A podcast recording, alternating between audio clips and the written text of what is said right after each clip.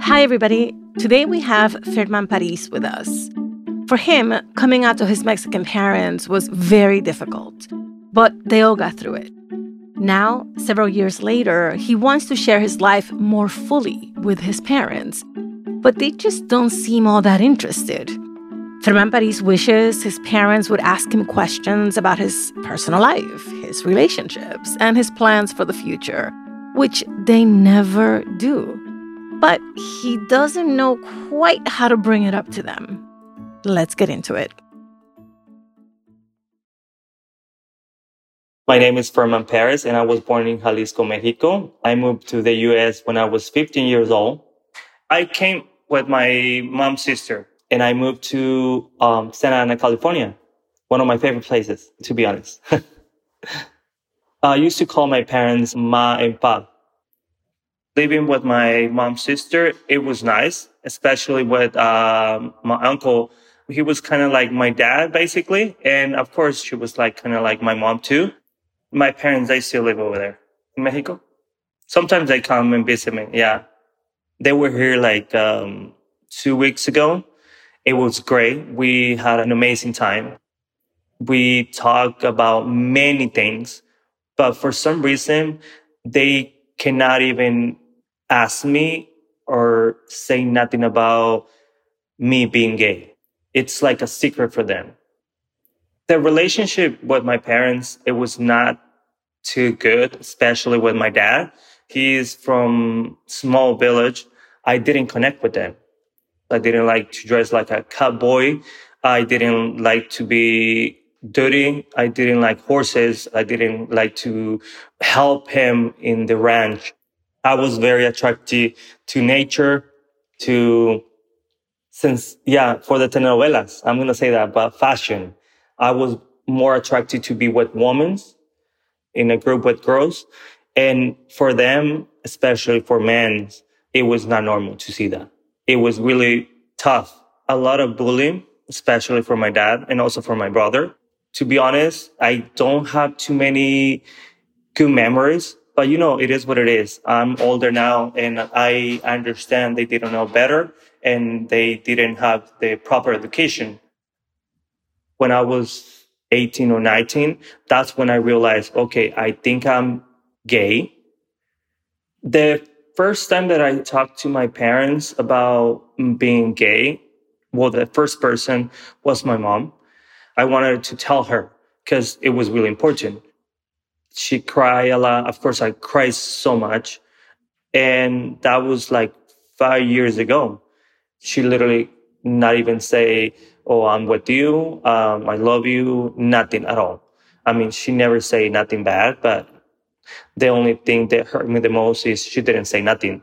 And I came out to my dad like a year after. He was like, you know, mijo, I love you with all my heart. You my son. And I will always love you forever. That was very shocking for me because he never called me I love you. Never in his life. My relationship with my parents now, it's in the middle. I know they feel uncomfortable when I say something like, Oh, my boyfriend. Or sometimes one time I told my, my mom, Oh, that guy over there is cute. And she kind of get nervous and she didn't know what to say. I talked to them about anything, but not nothing about gay. They never say, "Oh, don't say nothing. Don't tell me about your life." But it's kind of like I think I have to be more open and teach them about my community, you know, the gay community. They need to learn about that. And of course, I know it's hard for them. I wish they can ask me or call me at any time and say like, I've been thinking about you. I was thinking if you had a boyfriend or if you think about getting married or if you think about having kids with uh, your boyfriend or I wish they can ask me more about if I'm okay, if I'm struggling with something. Are you doing good? They don't ask me those simple questions for me. And for me, it means the, the world. I really, really related to Ferman Paris's desire for a stronger connection with his parents. I've always wanted to be closer to my mom, but I don't know if I'm ever going to get there. I also really admire his willingness to do the work that it might require to reach that goal. For many first gens, trying to maintain healthy and strong relationships with our families can be exhausting. But for those who identify as queer, and especially for those who might be the first in their families to openly do so, this kind of relationship management can be particularly frustrating and painful. So, what can first gens like Ferman Paris do to create more fulfilling relationships with their loved ones? Relationships where they feel fully seen and known? To help us figure it out, I called in an expert. My name is Aida, pronouns they, them in English, ella y le en español. I wear a ton of different hats, but the biggest ones right now that I'm wearing for this conversation are that I'm a community organizer and I'm a licensed therapist who basically specializes in working with people that uh, therapy was not originally meant to treat well. What did you hear as you listened to Ferman Paris's stories? Oh my gosh, I heard so much yearning for curiosity, which is something that I can really relate to as someone who also eventually came out to their family and had a lot of very mixed responses to that. Um, so that's honestly the biggest thing, especially for someone who got bullied. You know, we deserve to feel not just safe, but we also deserve to feel openly appreciated. And it sounds like this person was not feeling some of that. Okay, first of all, I love that phrase, yearning for curiosity. What does that yearning do for the person who's experiencing it? Yeah.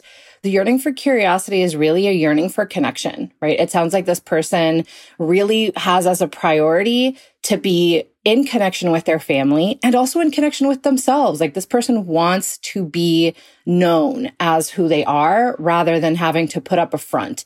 And so what that does for the person is it tries to ideally move them closer to the people that they care about, but it can cause a lot of pain when that yearning is not met or reciprocated.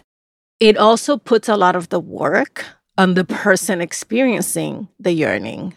Yes. And so, you know, as I was listening, one of the questions that came to mind that I had to ask myself too were, you know, what are my priorities here?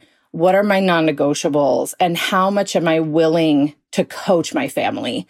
Because for me, one of my priorities was to stay in connection with them. And I knew that if I didn't coach them at all, we would probably not actually be able to remain in any level of good connection. So for this audience, those are some of the things that I would ask them to question for themselves. Like, is your priority to be in connection above all else? Do you have any things that you're not willing to tolerate? And how much are you willing to give your family, you know, resources or coaching? And, and, you know, what is specific to your family, right? Like the strategies that we use for our families or even different family members don't all have to be the same because they're not all the same person we talk a lot about that on the show. And sometimes our experts say, yes, put in the work. And sometimes they say, no, go find other people who don't make you work for your acceptance. This becomes to me a question of, what does this person want and what is the ecosystem of care that they have around them? But um, i don't fall on either camp inherently right? I'm not saying you have to put in the work or not put in the work. It really just depends on what you want to do. And it's okay to have these desires experiences and strategies change over time. All right, so let's talk a little bit about what are some of the strategies that you and your clients work on as they are making attempts at having better, closer relationships with their loved ones. I'm a huge fan of basically becoming a little detective of your family. I ask people to think about for other difficult conversations, how have those gone? What has worked? What has not? I also ask them to think about you know, your family, where are they being exposed to ideas about queer people? What messages might you have to counter first before they can listen to you? Do they have any, any positive messages that have come in about this topic? And then we're looking at specifically what could you do? So for example, with some clients, what they start doing is they start like planting little semillitas, little seeds of the conversations that they want to have over time, and then they escalate. The other thing that I ask folks to think about is who are the safer, less dangerous people to talk to in your family, right? Has there been an abuela who's like, look, I don't understand you, but I love you regardless, that you may be able to talk to first and start testing some of this out. Don't start with the hardest thing. Like that's setting you up for failure. Don't start with the hardest person. Then I also ask people to think about what is your ultimate goal right now? Is it that you want them to be more curious about something specific? And are there ways that that need could be met, even if they were not proactive with their curiosity? You know, it shouldn't be our cross to bear. I want to be very clear about that a queer person should not be having to bear the burden of their family's intolerance or ignorance. However, we do live in a world where, you know, many of our families got taught very crappy things about how to be in the world and had to survive very horrible conditions. And so one of the things that I didn't make up this phrase, but I heard it and I have not been able to let it go since is what would your parents have to face themselves in order to face you? Wow. I find that extremely humbling because sometimes when we're asking our family to listen, to be curious, one of the things that they have to deal with Sometimes is their own queerness that is unacknowledged. Sometimes it is their own history of family members not being curious. Sometimes we're asking them to deal with traumatic events that we don't even know about. So to us, also stay curious about all the things that may be standing in their way and to know that we can't control all of that. Actually, what you just said leads me to my next question because Ferman Paris and his parents have another complication between them, which is that they live in a different country and they live in a conservative country. How does that psychological and physical distance impact, or how can he think about that in terms of what he would like to receive from them? I mean, and that's also partly why I ask, you know, the question of what is your family getting exposed to? One of the things that, for example, I found extremely upsetting and unfortunate with my own family in Puerto Rico my dad was apparently at some point listening to these like really conservative local pundits that I wasn't aware. And so to me, that was a very important marker of, okay, so they're getting poisoned. Okay, cool. Good to know. You know, some of those things are probably going to show up in our conversation. I should be a little ready for that, even just emotionally. So there's this piece about sometimes being ready for conversations or ammo that we're not being exposed to. The other piece with the distance is if they didn't see this person really grow up, they might still have this old image, or they might just not know how to bridge who they knew with who is in front of them right now. So with the distance, there may be these needs to bridge you know, do you see me as an adult right now or are you seeing me as a child? Are you shy about trying to connect with me as an adult because you don't know how to do it because you've never had to do it? And sometimes there's just a lot of expectation that if something is important the person for whom it is important will bring it up because it's rude to ask questions. So this is where the testing the waters can come in, right? Like if you say something, do they respond with a question? Do they immediately change topic? Those are little detective things that you can tune into as you're trying to figure out how to talk to them further about it. I think that quite literally from immigrant generation to first generation, we are in different cultures politically speaking and in terms of our identity development, we're in different cultures. And I think a lot of the times, naively, first gens forget that we are culturally different from our parents. Right. No, and I agree. For me, one of the strategies too is you being curious about them. Like sometimes the way to start to get around some of this is to either ask them about their lives, whether that's directly or indirectly.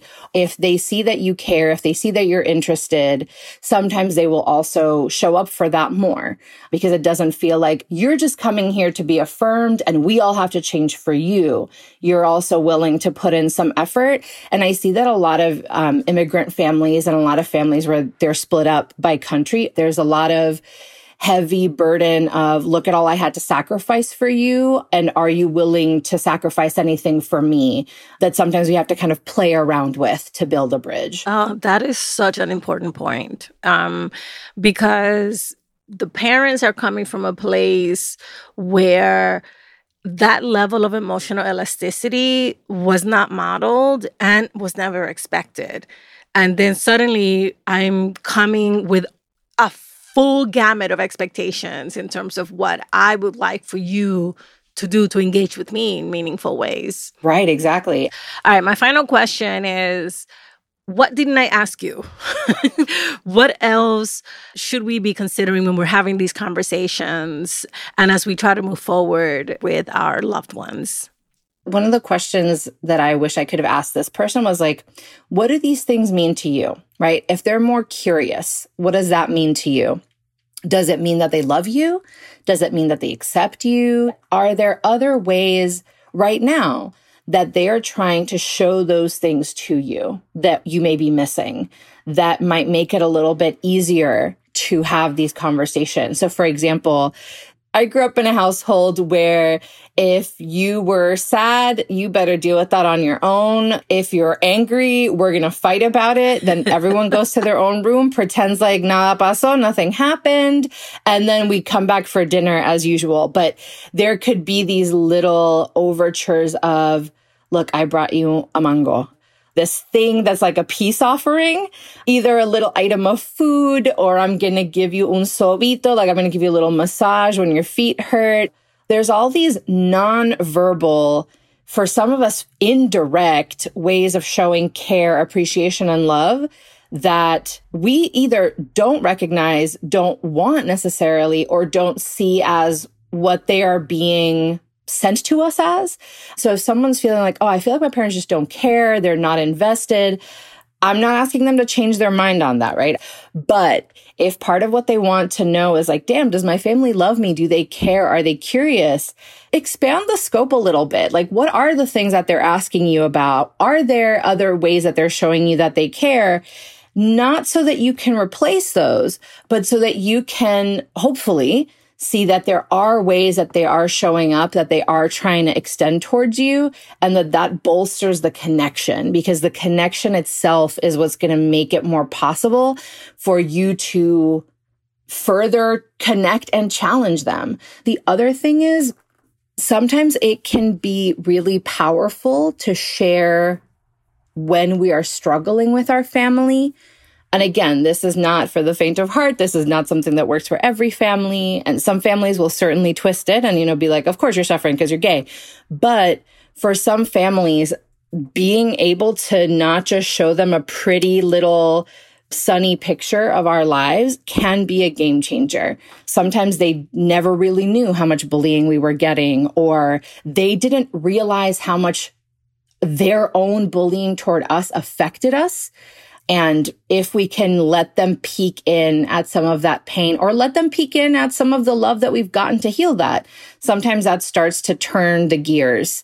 And the other thing I'd remind people of is that, and again, I didn't make this one up. I have heard it over the years, but the reminder that just because our families didn't break every generational curse, that they probably broke a bunch and that they probably did unlearn a lot. Um, so to just keep a little bit of that humility in mind too, that we received the benefits of some of that unlearning. And so there's a little bit of humility when we're unlearning things and pushing back on them. They probably did some of that with their own families too. I love that you remind us to recognize that. Aida, thank you so much. Thank you. All right, here's what Aida taught us today figure out your priorities and your non negotiables. Knowing where you're willing to compromise and where you're not will help you enter into difficult conversations with clarity and purpose. Play detective. Look back to hard but successful conversations you've had in the past with your family and think about what made them work. Also, pay attention to what messages your relatives are exposed to and use all of this evidence to inform your own approach. And remember, disclose your pain. in certain circumstances, opening up about hurtful experiences may help loved ones see you, know you, and understand you better. It may even help shift the dynamic in unexpected ways. We have linked to some of the resources Aida recommends in our episode notes.